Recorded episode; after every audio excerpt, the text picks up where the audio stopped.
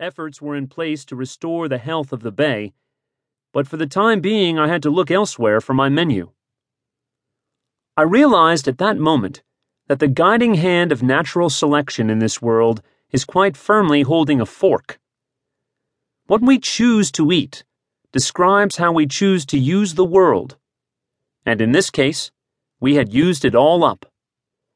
I began to talk to friends in the conservation community and learned a great deal about how marine ecosystems work, how fishing pressure can diminish the health of our oceans, and how most people were unaware of the crisis. I looked back into the canon of environmental literature and found out about the tragedy of the commons. This idea, put forth beautifully in an essay by Dr. Garrett Hardin, has become a cornerstone of modern environmentalism, and states that men and women acting in rational self-interest will ultimately bring ruin to our shared common. And this has given rise to a style of environmentalism that focuses on how humans negatively impact ecosystems. People create solutions. Now I was a chef selling hospitality in a restaurant. I needed to come up with another perspective on the common story. Describe how humans have a positive role to play in our relationship with nature. If humans can bring destruction to ecosystems through their quest for food, if humans can then use that food to give rise to unprecedented rates of diabetes, heart disease, obesity, if humans can make the earth and themselves sick by the choices that they make for dinner, then the opposite was also true. They could make the very same choices in order to heal their bodies and their planet. In other words, we are the problem, and that means that we are also the solution. I began to call this perspective the communion of the commons. It's a narrative of how humans are impacted by ecosystems, a consideration of our role in nature that is more hopeful, useful, and human. Sustainability.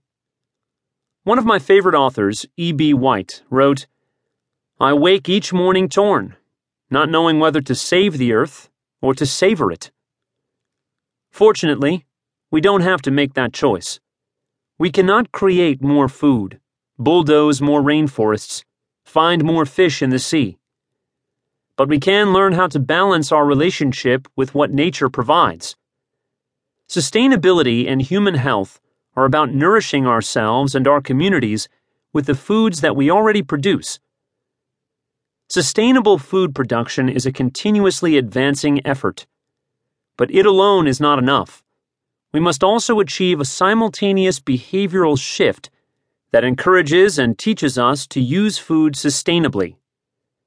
It's all about balance, finding the best products and then using them wisely.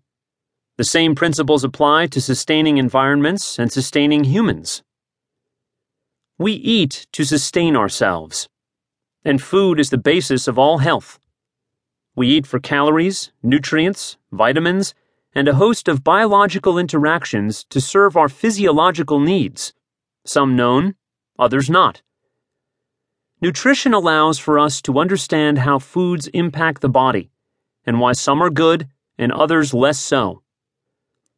This biological approach to food is the science of nutrition, which is a science of discovery, revealing the inner workings of the human body's biochemistry. Understanding nutrition gives us an opportunity to gain wisdom on how best to use food to sustain our bodies. Spring, an early spring celebration, the return of the vegetables. Spring heralds the return of tender young vegetables. Farmers' markets sprout up as eagerly as do the first shoots of asparagus after a long winter's hiatus. This menu celebrates the new flavors and crisp textures of the season. Beverage: Meyer lemonade.